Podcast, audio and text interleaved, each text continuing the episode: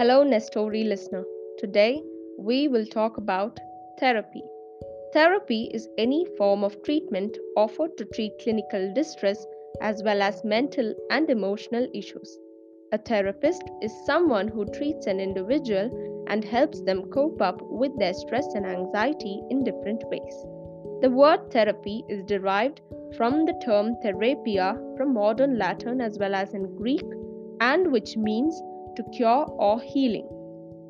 The scientific community rejected many methods proposed by various individuals from fields of psychology, anatomy, and medicine. It wasn't until the end of the 19th century, around the time when Sigmund Freud was first developing his talking cure in Vienna, that the first scientifically clinical application of psychology began at the University of Pennsylvania to help the children with learning disabilities. Most importantly, therapy surrounds the idea of working with a trained mental health professional. The role of therapy comes into action when an individual faces very high levels of distress in emotions on a daily basis and one doesn't know how to balance the stress leading to anxiety disorders. Please do note that every person does face anxiety at some point in their life, but do not confuse a simple stress to a long term anxiety disorder.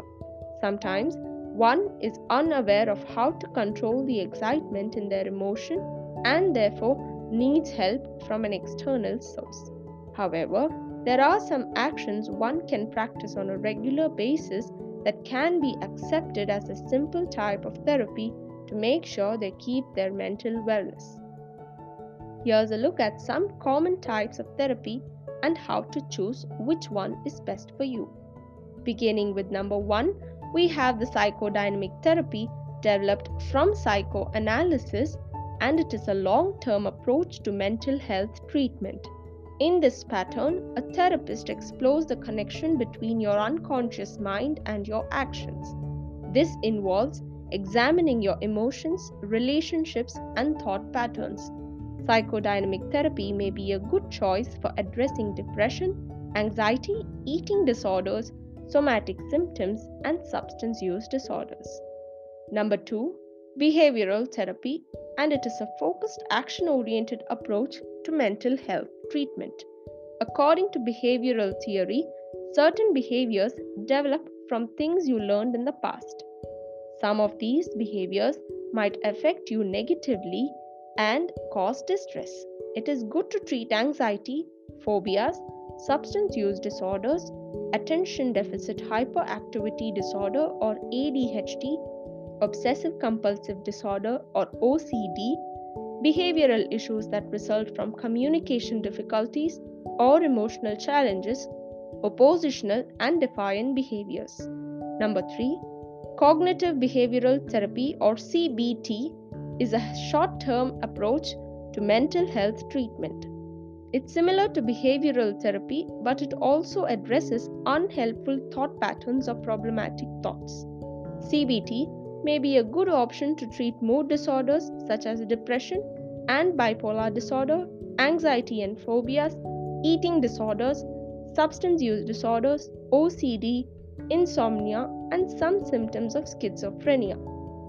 Number 4 humanistic therapy, and it is an approach that looks at how your worldview affects the choices you make, especially choices that cause distress.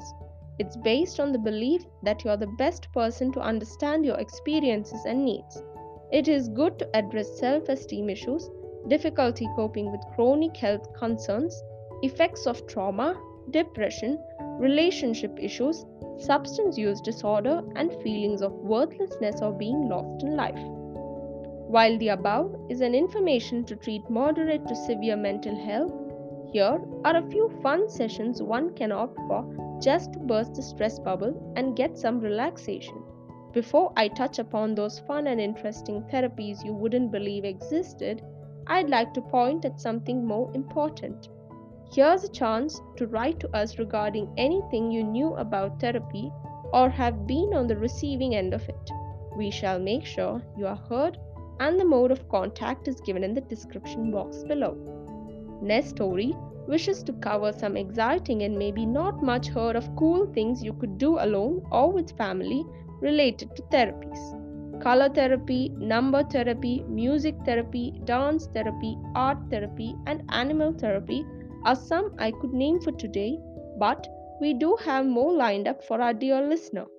Following which, we will introduce a new segment titled Add Diction that will add some new words to your vocabulary too. So stay tuned to our episodes in the coming weeks to learn the art of tackling the boredom of staying home and trying some new therapy ideas that can also help to improve one's general mental well being and control stress.